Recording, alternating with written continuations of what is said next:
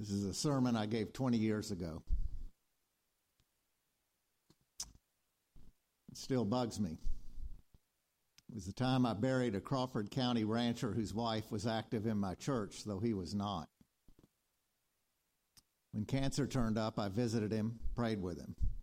We got along just fine. When he died, some of the family members from another church wanted their preacher in the funeral. It's no problem. We do that all the time. It's preacher's courtesy.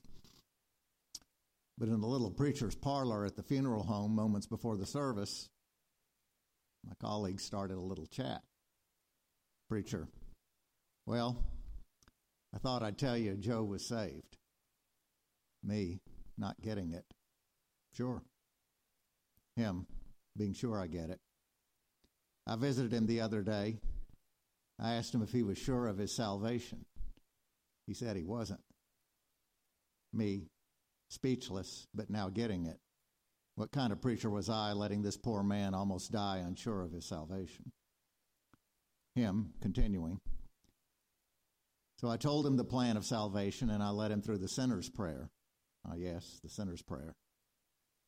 And he accepted Jesus as his personal Lord and Savior. So it was, and no thanks to me, that our friend, who, not that it matters, hadn't lifted a finger for any church in probably 50 years, was even as we spoke walking through the gate of heaven. And so I live and learn. But heaven forbid that through any further negligence of mine, any of you should not know how to get to heaven. Take out your pen and paper. I've got directions. According to my map, there are four gates in, any one of which will do. You might try entering from the south, the Lazarus gate, so called because of the story of Lazarus and the rich man in the 16th chapter of Luke. Goes something like this A rich fellow owned a fine house and wore expensive clothes, purple and fine linen, says the preacher wearing purple and fine linen. A poor man, Lazarus, begged outside his gate. The fancy man stepped over the ragged man, coming and going, leaving not a dime or crumb. When they both died, angels carried Lazarus to heaven, but the other man was carted off to hell. It turns out from hell he had a view to heaven. Thought provoking staging. The formerly rich man spied Abraham through the window, strolling of a fine spring morning, and now it was his turn to beg. Father Abraham, have mercy on me and send Lazarus to dip the tip of his finger in water and cool my tongue for I'm in agony in these flames. But Abraham said, Child, remember that during your lifetime you received your good things, and Lazarus, in like manner, evil things. But now he is comforted here, and you are in agony. Get it? Salvation by affirmative action. Blessings for the poor, woes for the rich. Blessings for the hungry, woes for the full. The last shall be first, the first shall be last. It is written in Scripture. So here I am at heaven's threshold, the Lazarus gate, and it's not what I expected. Think border crossing. Think California, Mexico on a Friday afternoon, quitting time.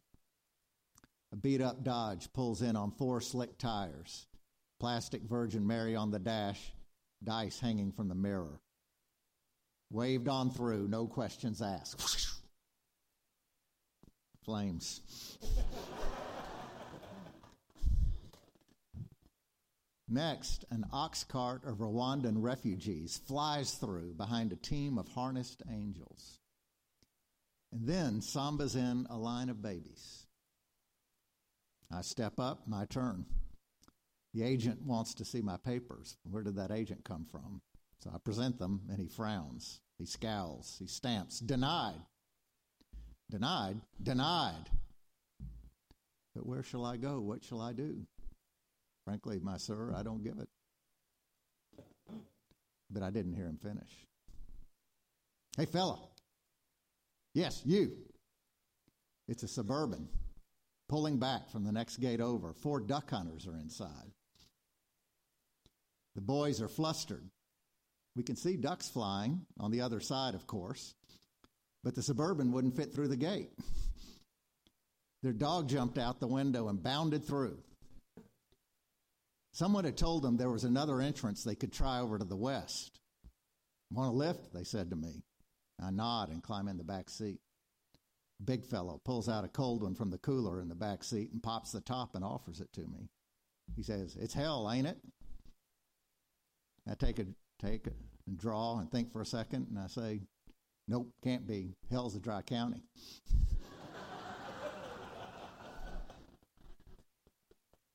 so we drive on and on, coming at last to a western entrance into heaven, the Samaritan Gate, as a sign announces. Here is the scene so famously pictured in Matthew 25. In glory, the Son of Man sits upon his throne. Before him are gathered all the nations. As a shepherd divides sheep from goats, he separates the people.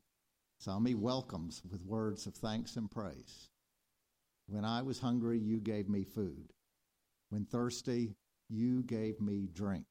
When sick or in prison, you came to me. When naked, you gave me clothes. But the others he turns away. I was hungry and thirsty and cold, and you passed me by. I was sick and in prison, and you forgot about me. The crowds are taken by surprise. What? Will there be no other discrimination? What about religion? But Baptists, Catholics, Jews, and Hindus are directed to the right, and Baptists, Catholics, Jews, and Hindus are herded to the left. Many welcome to the right brought no faith whatsoever, having long since abandoned any notion that how they lived would matter in the end.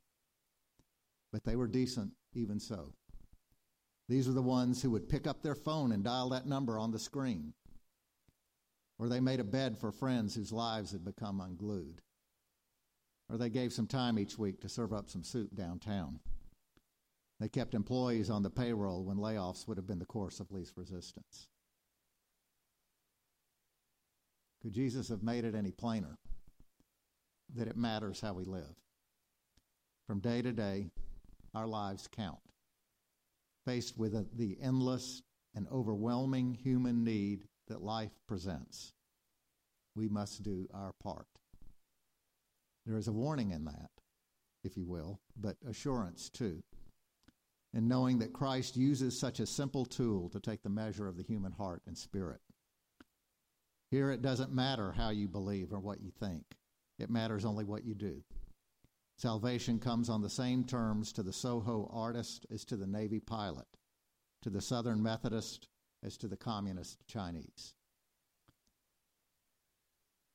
Seeing this spectacle in front of me, I find myself concerned. My record of compassion could be better, could be worse, could be better. I might pass, but I may not of my traveling companions, I see two go to the gate, and one is sent to the right, I mean, two are sent to the right, but two to the left. Not taking any chances, and hearing of another entrance, I move on. To the north, I find the Francis Gate. Crowds here are not a factor, just a bare trickle of inquirers. An arch bears this carved inscription, inscription if any would come after me, let them deny themselves and follow me. The sculpture is to the side of a young man turning away from Jesus disappointed. This was the one who asked what good deed would gain him life eternal, and Jesus made it easy. Keep the commandments, love your neighbor as yourself. But this boy was proud. Foolishly, he pressed the point. He says, I do all that. What else? Well, fine. If you would be perfect, Sell everything you have and give it to the poor and follow me. And that price was too high, and he turned away. As I said, the line here is short. Mother Teresa is here, of course, and other nuns and monks, including some Tibetan. I did see a boy I knew in Jackson, Mississippi, a very rich boy. He grew up, gave away his fortune, and started a mixed race Pentecostal church and school right here in Little Rock. I don't belong in this small group. My chances at salvation are wearing thin. Last chance, east. Arriving there, I see masses. Multitudes stream in, dressed out as though for National Cathedral on the Easter Sunday morning. But just as many others arrive in plain clothes and prison garments and soldiers' uniforms. I see that old Crawford County preacher in this throng and the gentleman we had buried. Choirs march in singing. King's choir over here, over there, Philander Smith. Uh oh, over yonder, the Baptists have set up a living Christmas tree. how unsearchable his judgments, how inscrutable his ways. What's most astounding is that no one minds. We're all going in together, strange bedfellows though we are. Precious, snooty Boston Anglo Catholics join arms with fire and brimstone Baptists, foot washers both. Liberals who don't know theology from commentary on NPR scoot alongside paranoid evangelicals who've been sure the sky was falling for two millennia. Apostles lead the way Peter, John, Paul, and Martha, and all the Marys. But this gate is named for none of these. One precedes them, and the place is named for him the thief's gate. When they came to the place that is called the skull, they crucified Jesus there with two thieves, one on his right hand and one on his left.